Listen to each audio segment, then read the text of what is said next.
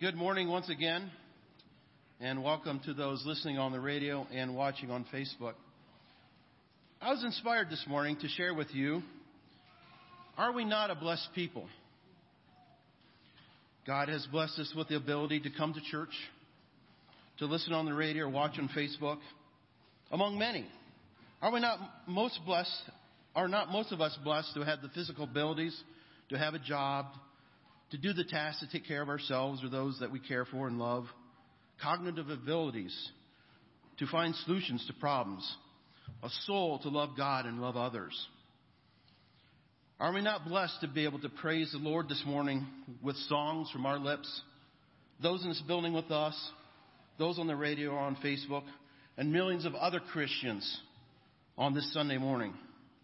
Are we not blessed to also individually pray to the Lord this morning, but with others throughout the world for Him to help us overcome our weaknesses?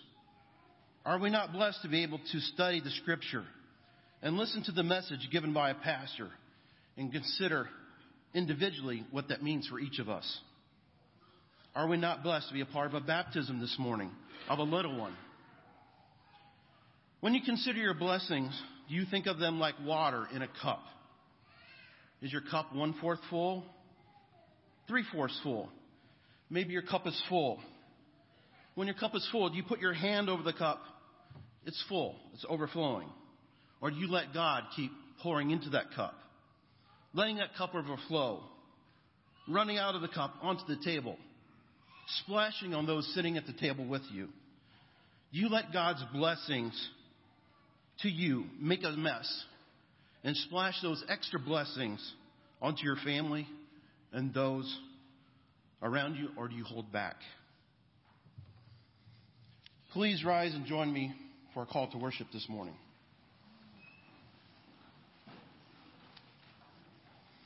It is taken from Psalm 103.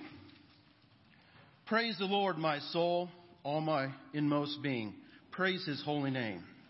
Praise, Praise the Lord, my soul, and forget not all his blessings, who forgives all your sins and heals all your diseases, who redeems your life from the pit and crowns you with love and compassion, who satisfies your desires with good things so that your youth is renewed like the eagles. The Lord works righteousness and justice for all the oppressed. He made known his ways to Moses, his deeds to the people of Israel. The Lord is compassionate and gracious, slow to anger, abounding in love. He will not always accuse, nor will he harbor his anger forever. He does not treat us as our sin deserves, or repay us according to our iniquities. For as high as the heavens are above the earth, so great is his love for those who fear him. As far as the east is from the west, so far as he has removed our transgressions from us.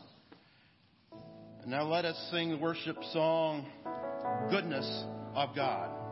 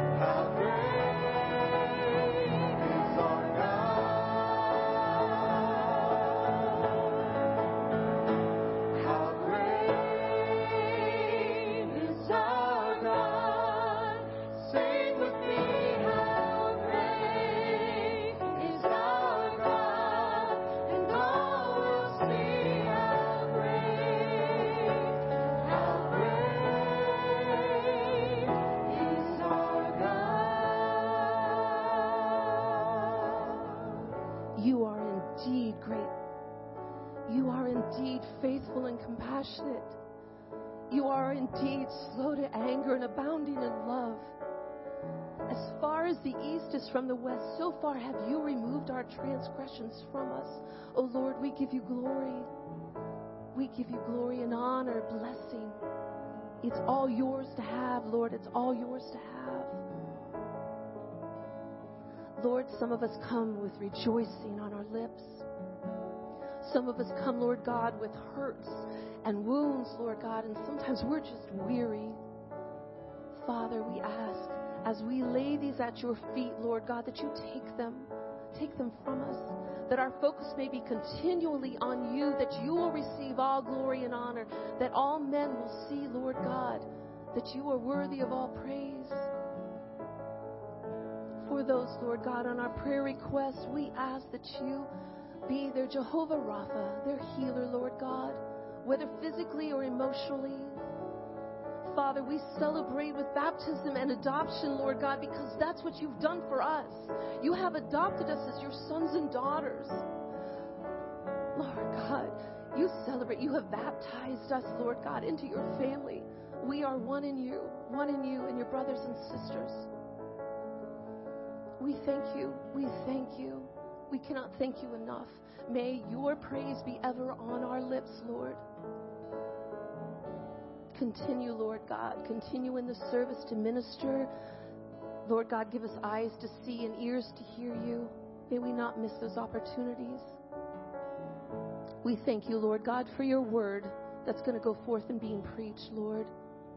Thank you for your word, the word that has taught us to pray. Our Father, who art in heaven, hallowed be thy name. Thy kingdom come, thy will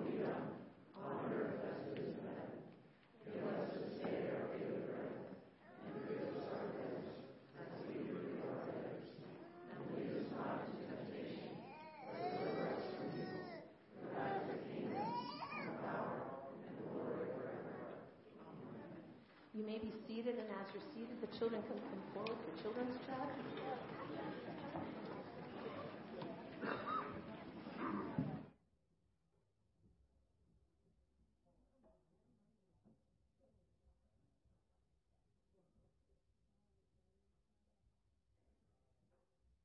Morning.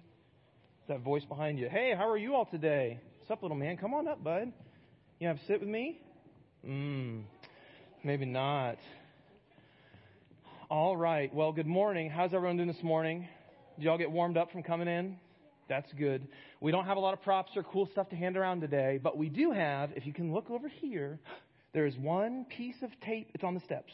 Don't look back there. It's on the steps. We got a big white line on the steps.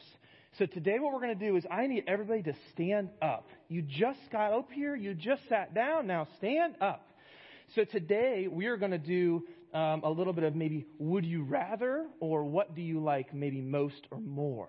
So we're going to do this. We're going to start easy. All right. And this is for the little ones too. You ready? If you are out to eat or mom or dad's cooking something, if you want a hot dog, if you want a hot dog, get on this side of the line. And if you're going to get a hamburger, you got to wait for the other choice, Addison. If you're going to get a, hot, a hamburger, be on this side of the line. So hot dogs toward the piano, and uh, the hamburgers over here at the organ. So anyone want to move? You can move, move, move, move, move. You're where you like to be.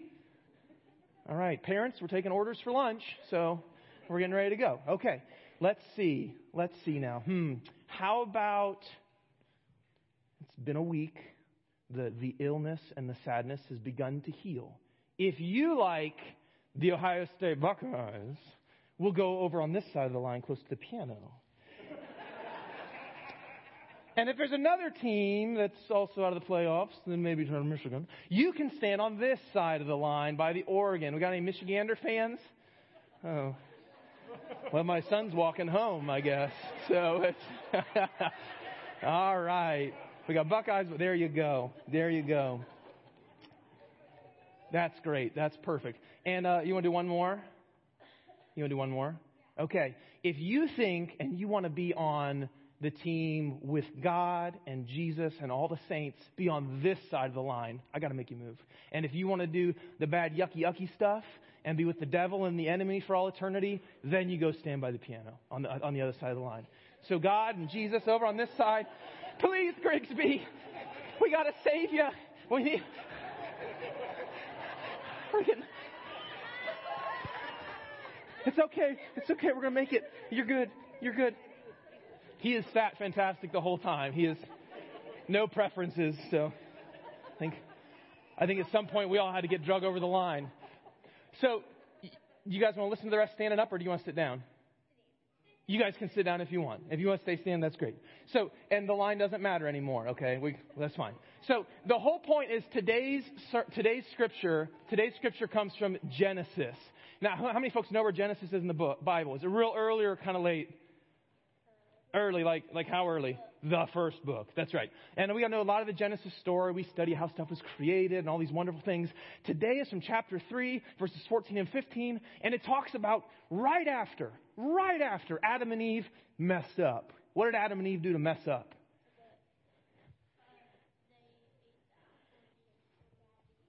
Yeah, they ate that apple off the tree, you know, the serpent's there. He's like, hey, try this apple out. And he's like, hey, did God really say don't eat that? You, you'd be okay. You could be like God. So this is right after that. And something really important happens in the scripture today, and I want you all to listen, okay? And basically, what the scripture says is there are going to be two teams for all of eternity. There is going to be a line drawn across the world for the rest of time until Jesus comes for the second time. And basically, it goes like this we are going to be in a struggle and a battle and a fight. Just like two football teams, maybe not like hamburgers and hot dogs. But the point is, we get to make a choice. We get to decide which side of the line, which team we want to be on. So listen to the scripture today, because it's going to talk about how basically from the beginning, God says, the serpent, the devil, you are going to be fighting, fighting with people, fighting with people for the rest of time until I send someone to save the world. So pay attention and listen to that in the scripture today and think about maybe what team you want to be on. And so sometimes it's real easy to do stuff that's not so good, right? Does anyone ever tell lies or a little bit of fibs or, excuse me, punch people or maybe be not nice? I do sometimes, okay? I don't punch people too much anymore, but anyway, so, but he had it coming. Anyway, so that's what we're going to do today, okay? So listen to the scripture today and think about the two teams maybe that they're talking about the serpent and the devil, and then the good stuff with God and Jesus and everyone up in heaven. All right, let's fold our hands and say a quick prayer. Dear Dearly Father, thank you to direct and hear your word and um, speak into their lives. Please, Lord, grant them health and happiness and uh, just continue to uh, nourish and, and grow your will and your goodness within them today and every day. In your Son's name we pray. Amen. Amen. Thanks, Clinton. Thanks, everybody. You guys can head back to your seats now. And as they are going back to their seats, I want to invite forward Justin and Victoria Bruns and their daughter Lillian as we have the privilege to witness the sacrament of baptism this morning.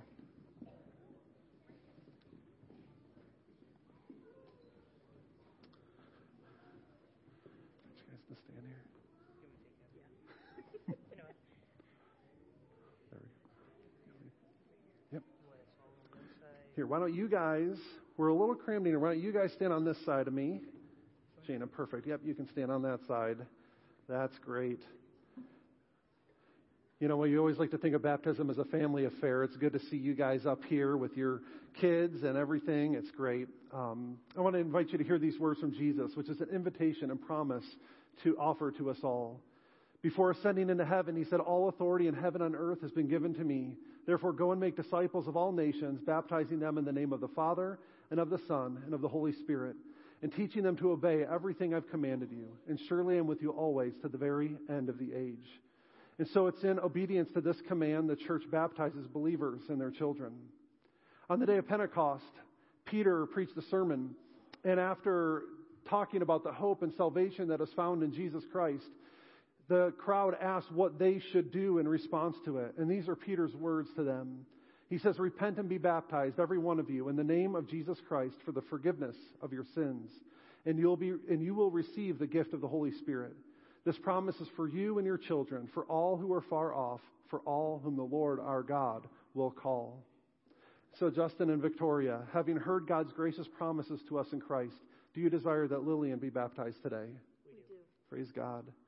Now, as we've talked about before, uh, and you guys have been down this road already a couple times, you know, Lillian is obviously too young to make a profession of faith herself. And so, as her parents, I invite you to respond to these questions as a statement of your faith and the faith that you are promising and vowing to pass on to her this day. Do you truly and earnestly repent of your sins and accept Jesus Christ as your Savior and Lord?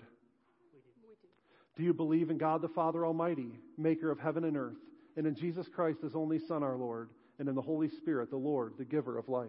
We do Do you pr- intend to be Christ's faithful disciples, trusting his promises, obeying his word, honoring his church, and showing his love as long as you live? And will you devote yourself to the church's teaching and fellowship, to the breaking of bread and the prayers? We will. We will with God's help. Praise God. And church family, I invite you to join in with them in, in a profession of faith together. The Apostles' Creed is printed in your bulletin. I invite you to recite it with me now.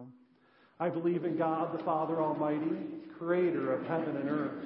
I believe in Jesus Christ, his only Son, our Lord, who was conceived by the Holy Spirit, born of the Virgin Mary, suffered under Pontius Pilate, was crucified, died, and was buried.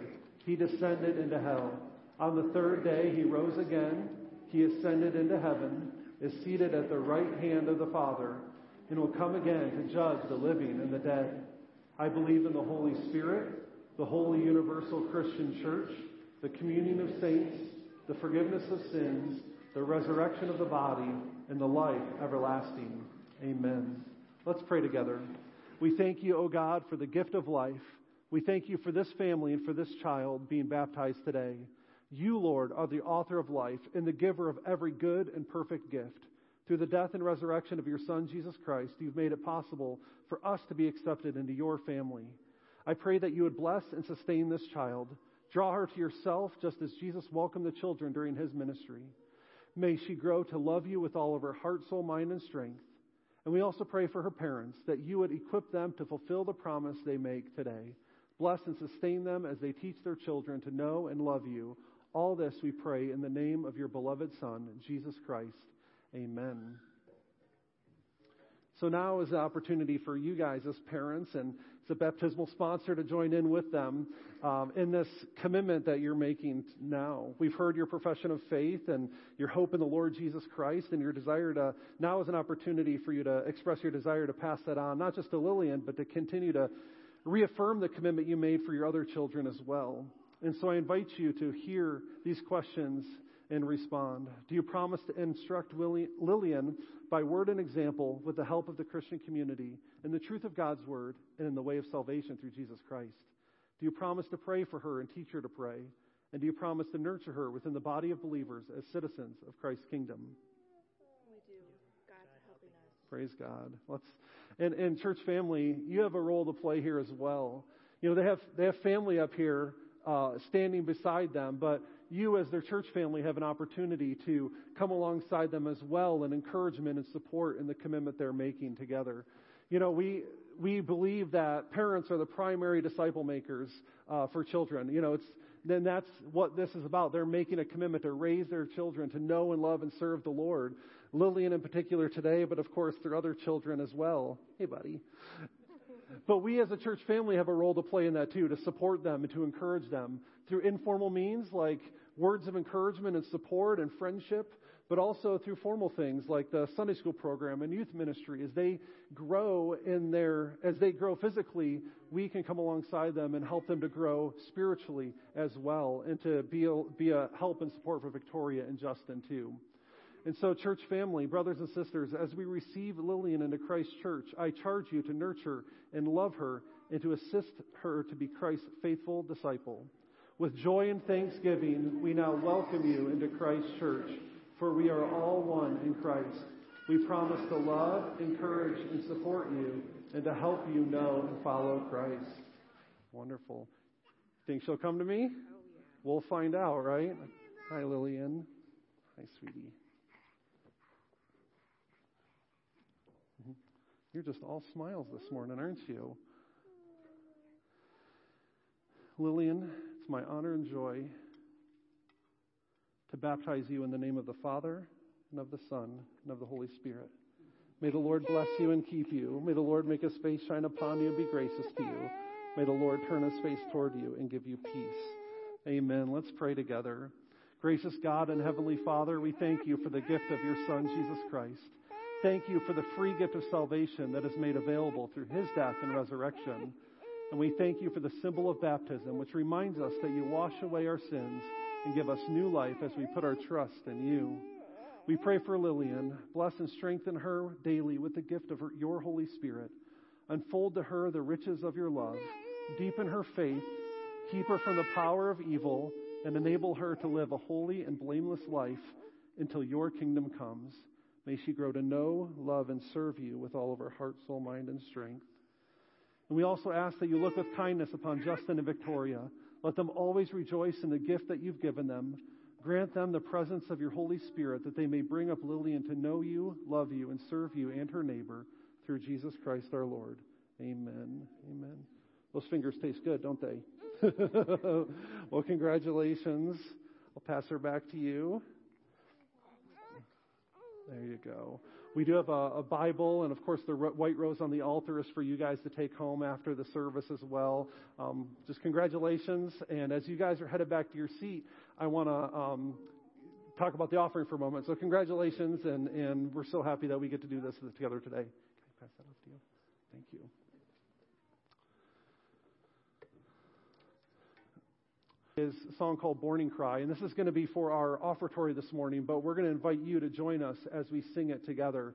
This is a song we've sung several times before, and, and the words, I want to encourage you to really, really think about the words as we sing this song together. They're a reminder of God's faithfulness and His presence in our lives from the earliest moments until our final breath. And it's a song for us to, to dwell on and meditate on God's faithfulness towards us in our in throughout our lives. And so this is going to be our offering music this morning. Um, I do want to invite the deacons to come forward and collect the offering as we sing this song together.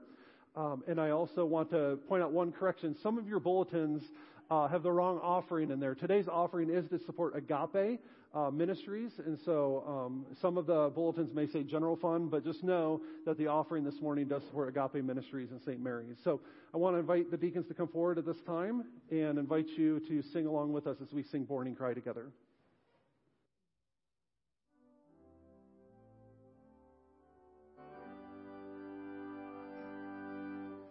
I was there to hear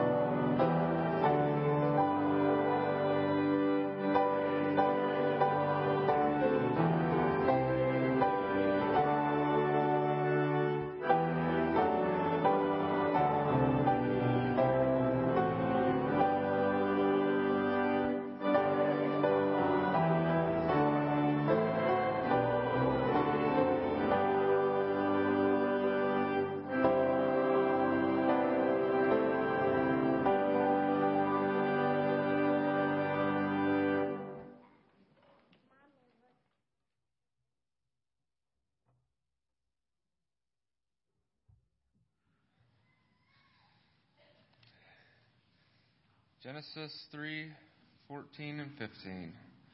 So so the Lord God said to the serpent, Because you have done this, cursed you are above all livestock and all wild animals. You will crawl on your belly, and you will eat dust all the days of your life. And I will put enmity between you and the woman, and between your offspring and hers. He will crush your head, and you will strike his heel.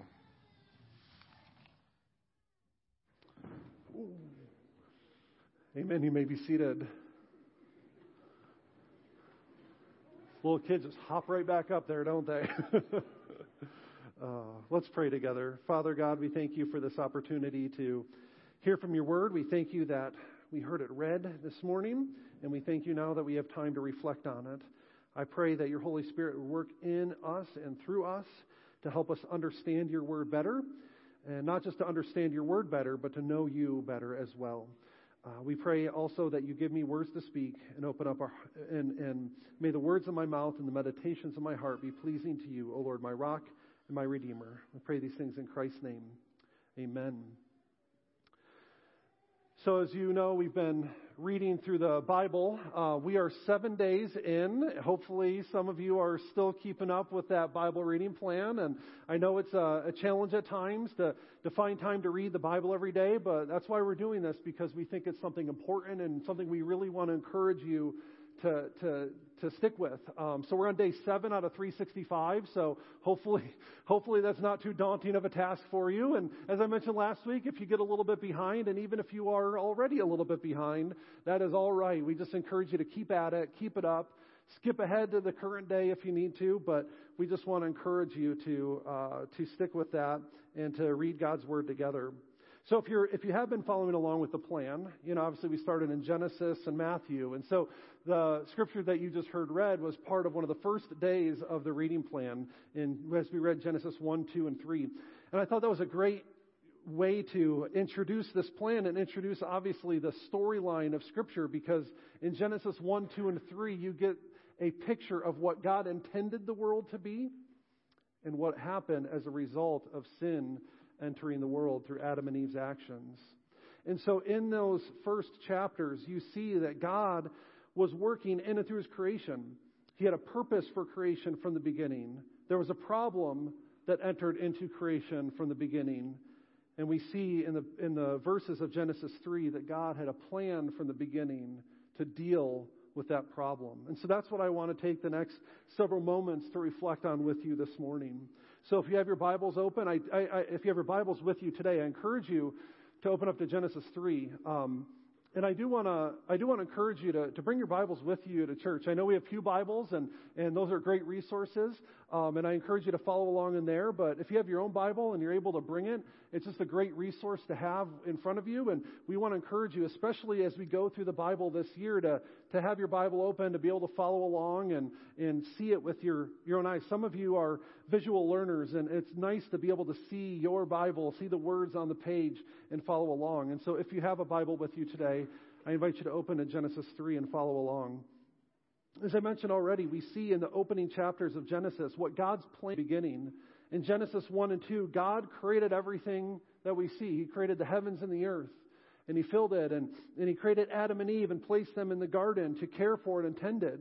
And at the end, very end of chapter 1, it says that God looked at all that He had made and said that it was very good.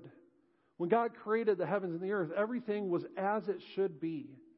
And, and when He created Adam and Eve, He created them to know love and serve Him and to represent Him well in creation. In fact, God gave them some responsibility, right? He gave them uh, the responsibility to steward and care for creation. And you see that in Genesis 2 when God tells Adam to name all the animals, right? First of all, I have no idea how long that must have taken because there are a lot of animals for Adam to name. But that was an act of Adam exercising the authority that God had given him. All authority belongs to God, but in that creation, God gave Adam and Eve authority to exercise in as representatives of him in creation. And so that was God's purpose from the beginning, that we would know him and love him and serve him, that creation would be very good.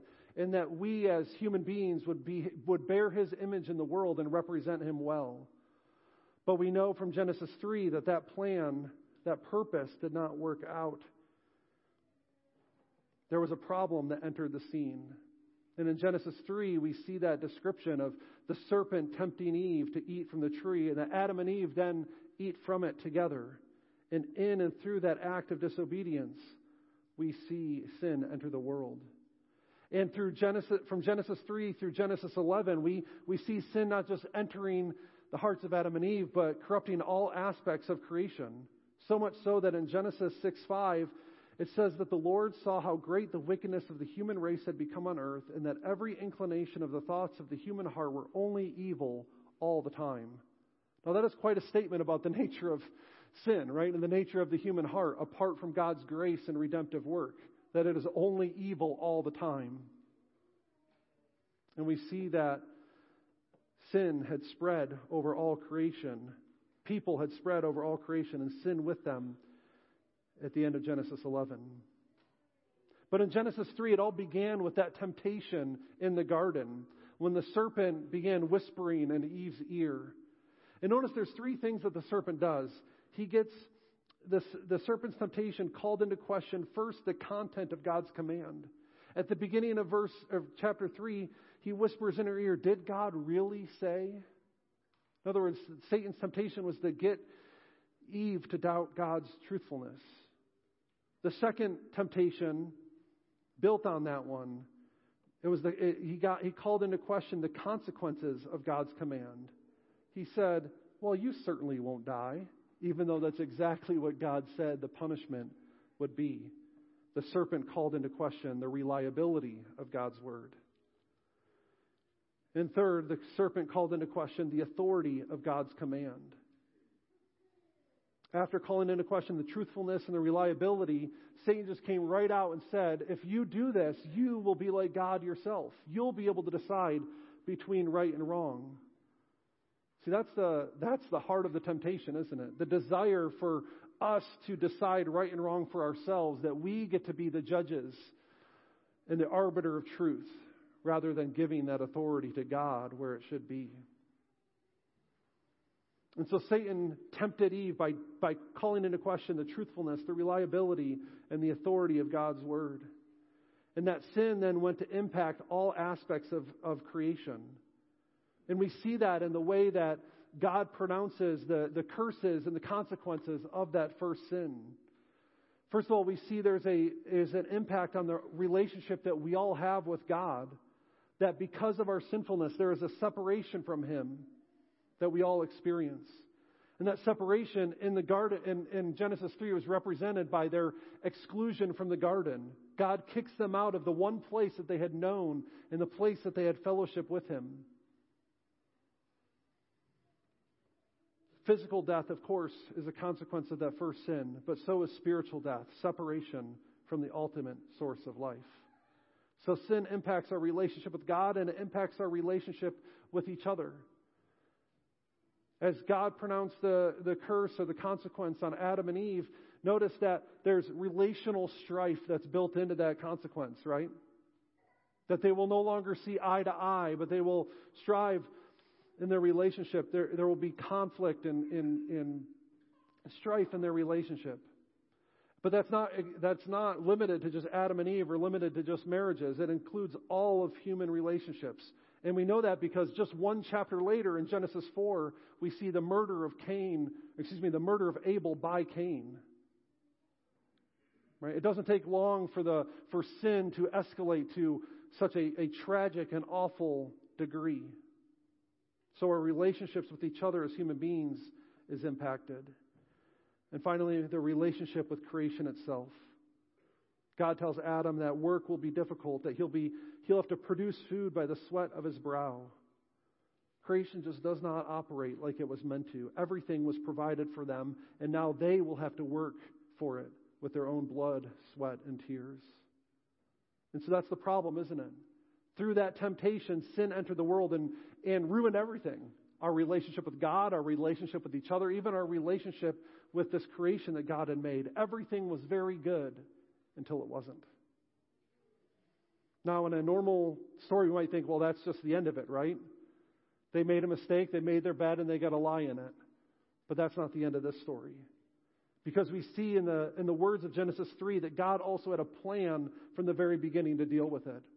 Adam and Eve's sin was not a surprise to God. He, he knew that they would sin. In Genesis 2:17, this is something I noticed this week. I was reading up on this passage and I never noticed this before, but in Genesis 2:17, this is the verse that God tells Adam not to eat from the tree, right? He says, "You must not eat from the tree of the knowledge of good and evil, for when you eat from it, you will certainly die." Notice that God doesn't say, if you eat from it, you will certainly die. He says, when you eat from it. Even in that command, God knew that they were going to mess up. God knew that they were going to sin and fall short. Yet he, and so, so the sin of Adam and Eve did not take God by surprise. In fact, he already had a plan in place to deal with the reality of their sin. He begins to set that plan into motion now. And there's three things here in Genesis 3 that I want you to see echoes of the gospel here in these words. We often think of Genesis 3 as the, as, as the fall, right? Sin, and it's a, it's a chapter of, of human rebellion against God, yet we also see echoes and whispers of God's grace in the midst of it. So the first thing we must notice is that God seeks out Adam and Eve in the garden. After they sin and Adam and Eve hide, God is the one who initiates that conversation. He seeks them out. They don't go crawling back to Him, they're trying to hide. It's God who initiates that conversation. And the same is true in our life. It's, it's God who initiates our salvation. Jesus himself in Luke 19:10 said he came to seek and to save the lost. Jesus is on a rescue mission to redeem his people. And he continues to seek you out today. Think about this. God already knows your sin, just like he already knew Adam and Eve's sin. He knows your deepest, darkest secret, and he already knows all of that, and yet he loves you anyway. He still seeks you out. The second echo of the gospel we see here is that the promise that the enemy will be defeated. And that comes right from the verses that Zach read from us, for us earlier, particularly Genesis 3.15.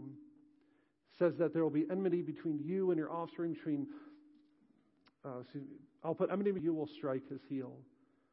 That word see there, that offspring, it's a singular word. He's not talking about just Eve's descendants in general. There's a sp- specific person that God has in mind here. And we know, of course, that that person is Jesus. He is the one who will come to defeat the enemy. And the cross is God's decisive victory over the enemy. Yes, the enemy struck a blow against Jesus. It seemed like all hope was lost when Jesus died on the cross. Onlookers mocked him. They said, you, can, you claim to save others, but you cannot even save yourself. They did not know. They could not have possibly understood. He did save others by refusing to save himself. Jesus used the consequence of sin, death, right? God said, You will certainly die. Jesus used the very consequence of sin in order to overcome sin itself. His moment of apparent defeat was actually the moment of complete and total victory. One day, all evil and injustice in this world will be dealt with. Right? Like the martyrs described in the book of Revelation, we may cry out now, How long, Lord? How long until you return?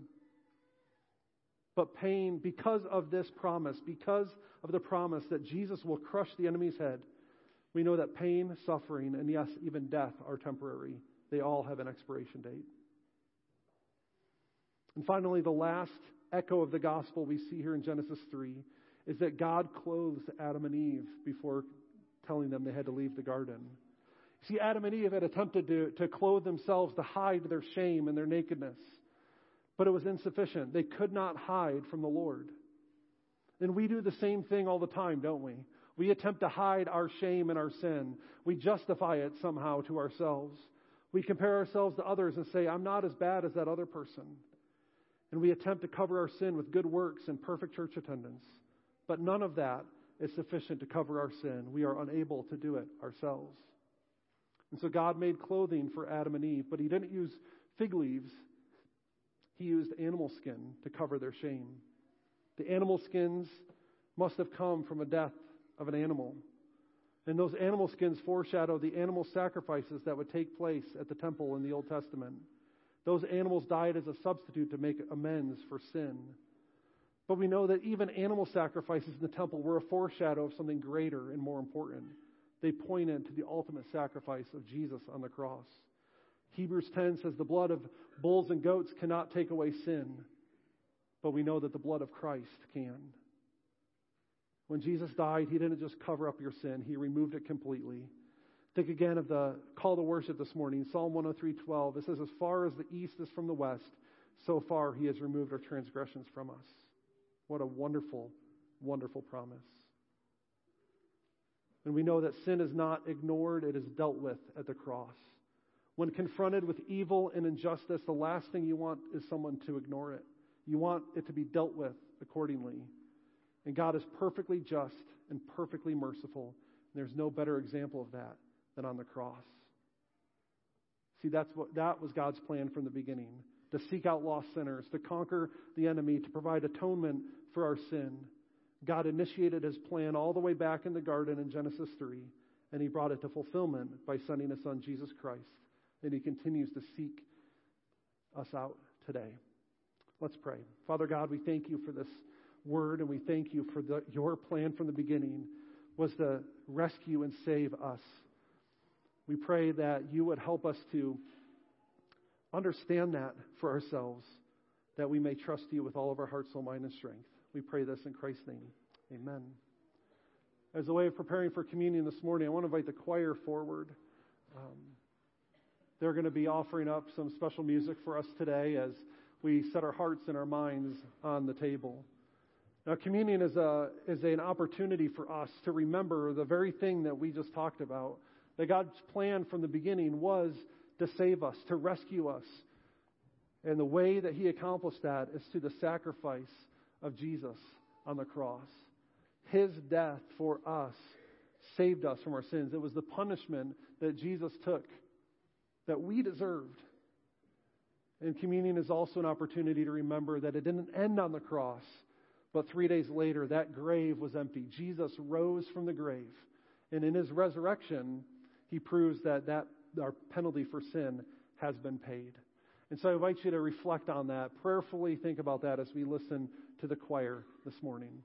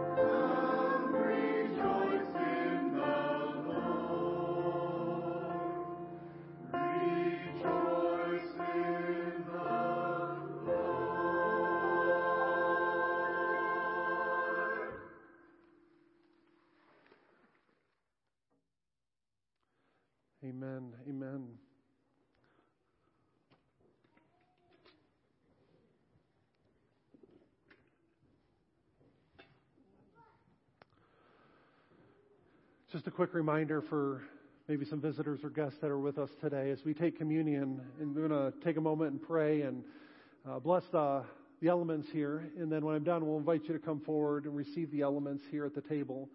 And then you can take them back to your pew with you. Feel free to take them at, at your at whenever you feel led to do so. But if you're able to hold on to those, uh, once everybody's been served, we'll have a moment where we can take those together. But uh, feel free if you feel led to take the elements before that. That is perfectly appropriate as well. You can come down the side aisles and then uh, return. There'll be stationed on each side of the table. Uh, there's also going to be two elders that are going to come and serve in the pews. If you're unable to come forward for any reason, just just try to flag them down, and they'd be glad to serve you in the pews as well. So let's pray together. Father, we thank you for your word, and you invite us, Lord, that you seek us out, that that you have prepared a place for us, not on our own merit, not because we deserved it, Lord, but out of your, the abundance of your love and your grace and your mercy. We thank you, Lord Jesus, that you died on the cross for our sins and that you were raised to life to prove that the penalty for sin had been paid and that you grant eternal life to all who trust and believe in you. So we come to you now and acknowledge our need for you. We acknowledge our sin before you. We've said things and thought things and done things, Lord, that are not in line with your word, and we've left things undone that we know we should have done. So hear us as we acknowledge our sin before you. And we are grateful, Lord, for the promises of your word, like 1 John 1 9, that says, If we confess our sins, you are faithful and just to forgive us our sins and purify us from all unrighteousness. We pray these things in Jesus' name. Amen. For I've received from the Lord what I also pass on to you. The Lord Jesus, on the night he was betrayed, gave thanks and took bread and broke it and said, This is my body, which is for you. Do this in remembrance of me. In the same way, after supper, he took the cup, saying, This cup is the new covenant in my blood. Whenever you drink it, do so in remembrance of me. For whenever you eat this bread and you drink this cup, you proclaim the Lord's death until he comes. So, all you who've received Jesus as your Savior and Lord, we invite you to take the sacrament to your comfort.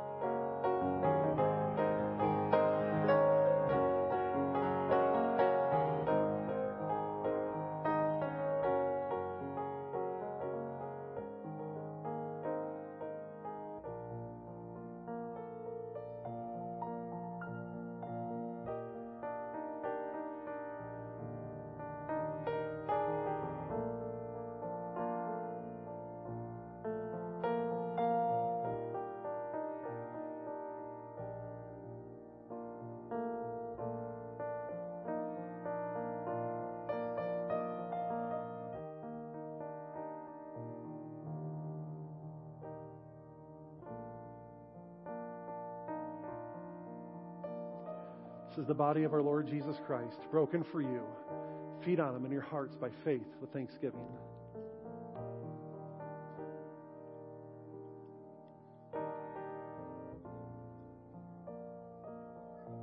And this is his blood, which was shed for you, that our sins would be forgiven.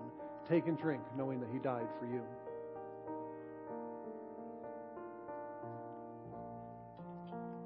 Let's pray together.